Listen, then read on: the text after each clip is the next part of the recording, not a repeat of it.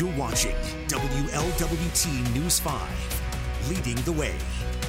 Good morning to you. Welcome to Daily Dose. Fletcher Keel, Lacey Roberts, Steven Albritton here breaking down the biggest headlines for uh, this morning. Got a lot of them to get to. Unfortunately, we're going to start with some very sad news out of Scott County, Kentucky, where they had uh, a uh, deputy, a sheriff's deputy, unfortunately killed mm-hmm. during a traffic stop. Deputy Caleb Conley, a four year veteran of the sheriff's department there, unfortunately leaving behind a wife and some kids as well. Daniel Dindek was live for us down there. That's morning. right. And in this situation, you know, just doing a routine traffic stop getting shot by that suspect, that suspect fleeing. They did catch that suspect in custody. Um, of course, they're not naming that suspect at the time, but again, keeping these officers in your prayers and they're doing these routine traffic stops, just doing their, their day-to-day routine mm-hmm. things on the job. Just keep in mind.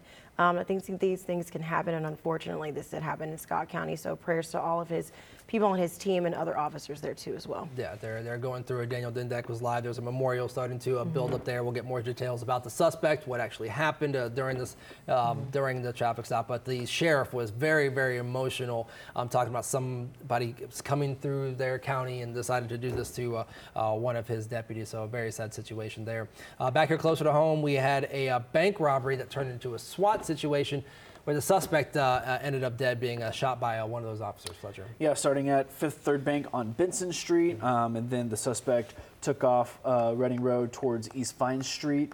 Um, and yeah, started uh, yesterday afternoon about 1:30, um, and you know it's kind of crazy to juxtapose these two stories with one another. Yeah. Of course, it ended with you know someone dying in each, and one uh, was seemingly unprovoked from what we know so far. Of course, we'll hopefully learn more today and in the coming days, and then um, this is a situation where someone decided to do something uh, a, little bit uh, a little bit crazier um, and prompting another large law enforcement uh, response. So it's kind of weird to come in this morning and see and you know get caught up and see everything and be like okay you have a SWAT yeah. story and then we have an officer dying and then to realize those are two different things a, a very busy day yesterday yeah, two different yeah, things two different day. states uh, yeah the bank robbery uh, suspect uh, the officer actually saw him uh, allegedly saw him from what we're told uh, pointing a gun at SWAT officers outside at police outside and that's when he allegedly took one shot and ended up mm-hmm. um, the suspect ended up dying from that gunshot wound. But of course, more details are always mm-hmm. to come. We hear these stories all the time. We right. hear one narrative at the beginning, and then other mm-hmm. details and facts start to come out right, later. Exactly. So we'll be staying on top of both of those stories.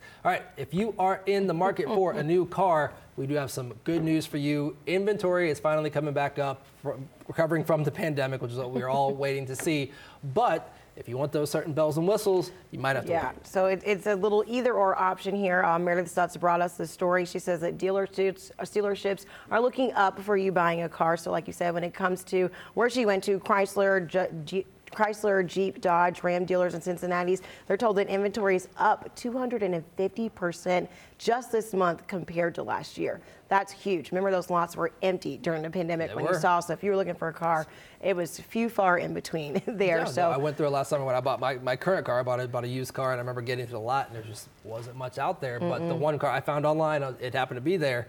But I'm like, if you are in dire need for a car that yeah. works, that's in good shape, yeah. you were really had very few options last year, so it's nice to hear that it's coming back around. Yeah, mm-hmm. and we're having with uh, you know rising prices, we're having starting to have that same conversation about well, is it cheaper to get a new car as opposed to a used exactly. car because they're so so in demand. My wife just got a new car a couple months ago, back in January, February, and she said that she saw it within a week, was determined to go get it because she wasn't sure how yeah. much exactly. or how long that would stay on the lot with how fast they're going. Uh, but you know, the good news is it sounds like the options are staying. The, there are more options for you mm-hmm. for a longer time. Um, and uh, yeah, three three plus years in the making at this point with supply chain with the pandemic supply chain yeah. issues.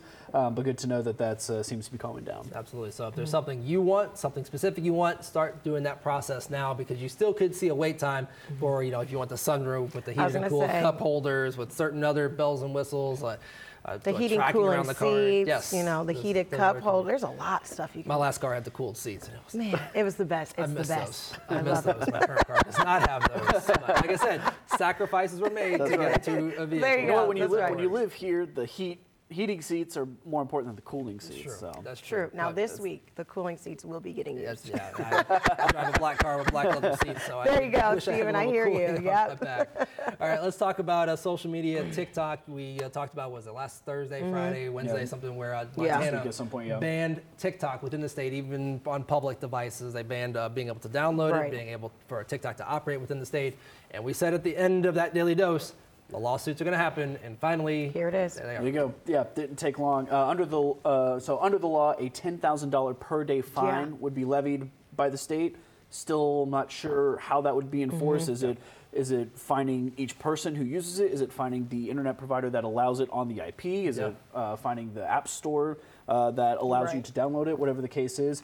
Um, TikTok, of course, what we're talking about, First Amendment um, illegal e- illegality. That's what uh, TikTok is arguing. Um, and so once again, this is going to kind of be a case study for how this can play out throughout the rest of the country because you know that you just know that this is going to go all the way to the Supreme Court, which you know certain states have, or you know the whole argument uh, with a lot of the rules that we're seeing uh, around the country is states should be able to legislate themselves. But once you get something like this to the Supreme Court, that's going to kind of set a blanket uh, a blanket rule, a blanket uh, precedent to follow for this. Um, so even though it's not you know technically local news. It will one day become local. Oh, yeah, of will course. impact people in our Yeah. area. So something to keep an eye on if you uh, are a social media addict. Absolutely, and uh, you know, in, in the Ohio State House, there uh, we, we don't know any social media No, addicts no. around here. But even Certainly the Ohio not State on the show right now. They've had conversations about limiting kids on social media Right. as well as you know making Yeah, it you know exactly. you have to be 13 or whatever it might be. All right, got to check on a fantastic forecast. Let's take you over to Randy Rico.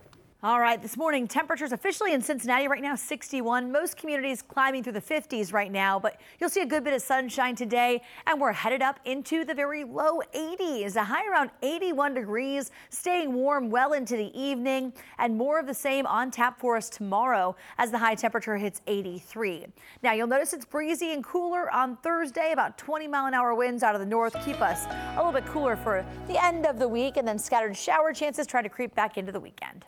Randy, thank you so much. We do appreciate it. One last story for you: the Reds got a big win last night. Let's go. Yeah, I'll always take a take an opportunity to dance on Cardinal tears. Uh, as when you gave us the rundown for this, Yeah. we were Right. very happy to Yeah. dance with their quote stupid faces. That's right. That's So- right. Yeah. the Cardinals. Now, you know, the Cardinals might take the rest of the series, but that's all right. Uh, and this game was kind of the resiliency we were talking about the Reds have yesterday. Yes. Have talked about They several fight. times. You know, took an early lead, blew it, regained the lead. They blew it again, and then it took uh, it took ten innings to get it done. But I'll tell you what, that resiliency really comes in handy in extra innings. Uh, Randy and I and uh, our morning producer Donovan were at the walk off against Texas uh, on that getaway day at um, that 12:30 game a couple Wednesdays ago, and um, again, a game they had an early lead, got it tied, but uh, one of those things.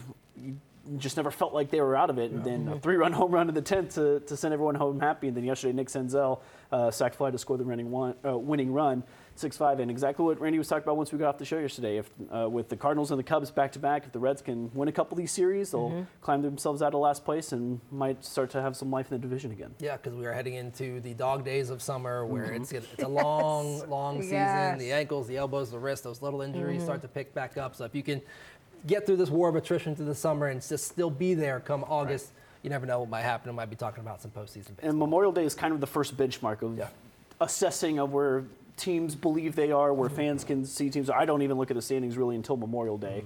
Um, so if there's a move to be made, I don't think the Reds are necessarily going to be in that market because. Again, how many times uh, have we talked about it? That this is kind of the year before the year. Yep. You know, people supposedly eyeing next year to make a run. So who knows what upgrades will be made in the middle of this season if the if trades are going to be had. But again, this weekend Memorial Day is kind of the time where other teams will be evaluating what they might be wanting to part with, and that might give the Reds an opportunity to make some improvements. Yeah, we shall see what happens. Yes. All right, that's all we have for Daily Dose. That's Lacey. That's Fletcher. I'm Steven. We will see you right back here tomorrow.